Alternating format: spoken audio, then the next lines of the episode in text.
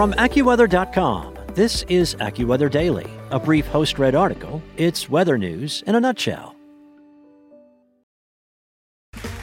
Okay, round two.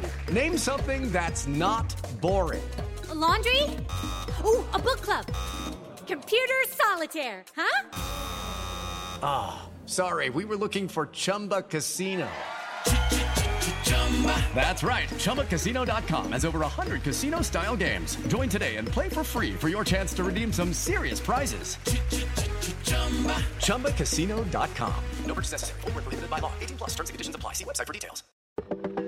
From AccuWeather.com, this is AccuWeather Daily, a brief host read article. It's weather news in a nutshell. Today is Friday, May 7th preparing for a taste of the 17 year cicada emergence by Adriana Navarro. A note before we start for those with an aversion to insects or entomophobia, note that this article focuses on the consumption of bugs across cultures. While the debate over whether pineapple is an acceptable pizza topping continues, entomophagists are adding a different ingredient into the mix Bugs have long been on the menu across the world, and with the emergence of trillions of brood 10 cicadas beginning in some places and on the horizon in the coming days for others, there are even a few recipes and cookbooks floating around that feature these critters.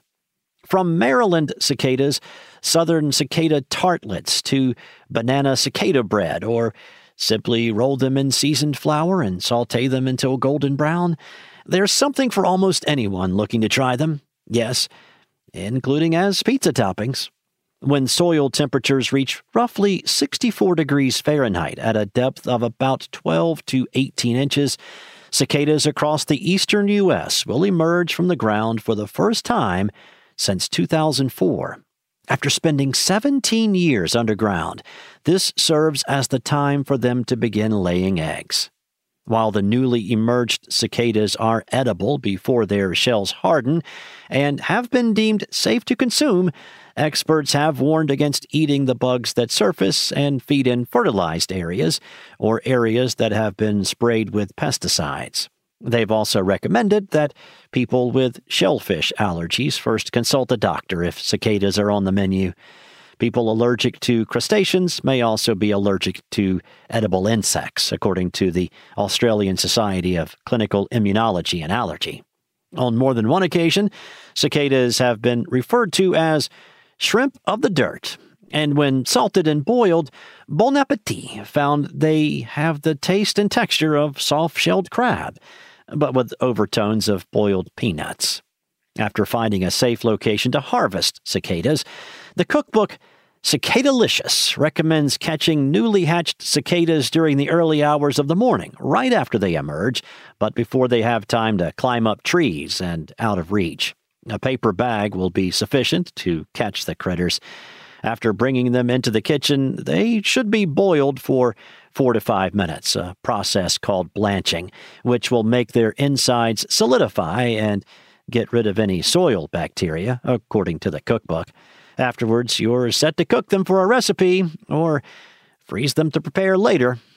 One thing to note is that cicadas are not considered kosher or halal, though certain types of locust are considered kosher in the Torah. Locusts are also regarded as halal, as they were eaten during the time of the Islamic prophet Muhammad.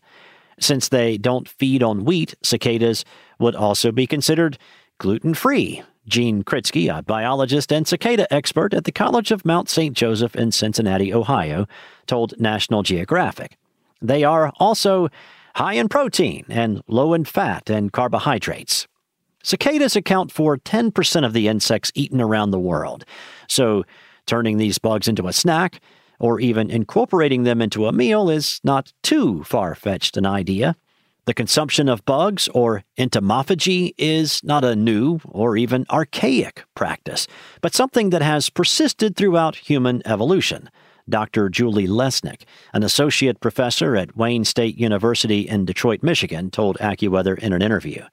A biological anthropologist with a background in paleoanthropology, Lesnick has studied human evolution and wrote her dissertation around reconstructing the diet of people from two million years ago. In studying the past and delving into the details of which insects our ancestors ate, Lesnick began to recognize a modern bias against insects as food and how that impacted future thinking around a more sustainable food source for a growing global population. Lesnick has dubbed her subdiscipline of the human past, present, and future of bug based cuisine as entomophagy anthropology, and has written a book on it titled Edible Insects and Human Evolution. Insects play a role in the diets of more than 2 billion people, according to the Food and Agriculture Organization of the United Nations, with more than 1,900 insect species reportedly used as food.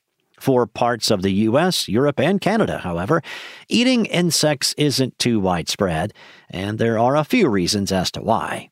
According to Lesnick, disgust is a learned emotion, and one that is consistently associated with entomophagy in regions like Europe and parts of North America. One way to address it? Acknowledge your own negative perceptions of bugs and teach future generations that insects aren't gross, but just tiny animals.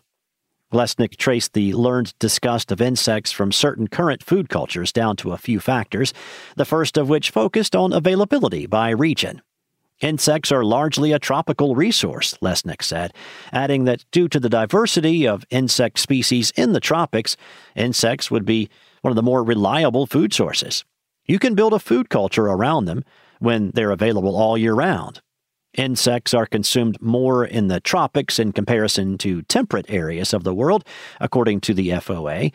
This is in part due to insects in the tropics being larger, congregating in significant numbers, and a large variety of edible insect species being available year round. With that said, a handful of regions in northern latitudes have a notable history of entomophagy. Eating insects in China dates back more than 3,000 years, with over 178 insect species commonly eaten. Entomophagy can also be found in the history of Japan, Mexico, and indigenous groups across North America. A key difference lies in the fact that insect species are less diverse, and colder winters would have prevented people from using insects as a reliable food source. The FAO notes that the domestication of a wide variety of plants and animals in the Fertile Crescent, or the boomerang shaped region spanning from the western fringe of modern day Iran to Egypt to the southeastern region of Turkey and later Europe, led to a boom in agriculture productivity and efficiency. It's possible that farming became a more reliable food source than looking to the area's unreliable seasonality of insects. While eating bugs wasn't unheard of in Europe specifically, and even Aristotle was documented to have enjoyed cicadas, and Pliny the Elder was known to have preferred beetle larvae, availability was limited. Europe is home to a mere 2% of the world's edible insects, which hardly grow as large as their tropical counterparts, making them less ideal for gathering.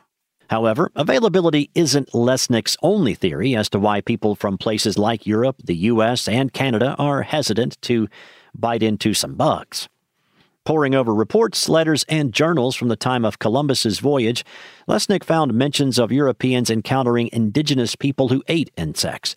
Columbus and others would then go on to use these narratives to attempt to justify his dehumanizing treatment of the indigenous people. While these events are a part of history, Lesnick added that negative sentiments around eating bugs, at least in the U.S., persist today. Because we are this colonial settlement, our culture is based on this idea of civilization. And so insects as food is very much this narrative of only uncivilized people would eat them, Lesnick said. You see it in media, and you don't realize where it came from until you really take the time to research it. Over the past few years, insects have been slowly reintroduced back into diets across cultures that have previously opposed seeing bugs as a food source. In the U.S., crickets that have stolen the spotlight, with mealworms following as a second common food source. Since these two insects are also commonly farmed for pet food, we have the infrastructural knowledge that we can make the adjustments needed to meet human food regulations, Lesnick said. One of the great things about insects as food is that they are an animal based food, just like our traditionally raised livestock, Lesnick explained. And if you look at what goes into farming animals, everything scales down by size. The least efficient meat source, Lesnick said, is beef, followed by pork and then chicken. And while these meats might be the first stop for protein, insects can easily be incorporated into someone's diet as a protein source. For those looking to ease their way into a diet that incorporates insects, there are companies that create products such as cricket pasta and cricket flour. The latter has been described to have an almost nutty taste, and there are a few recipes available for making muffins, pastries, and other meals with the flour. That's it for today. For your local weather at your fingertips, download the AccuWeather app or head to AccuWeather.com.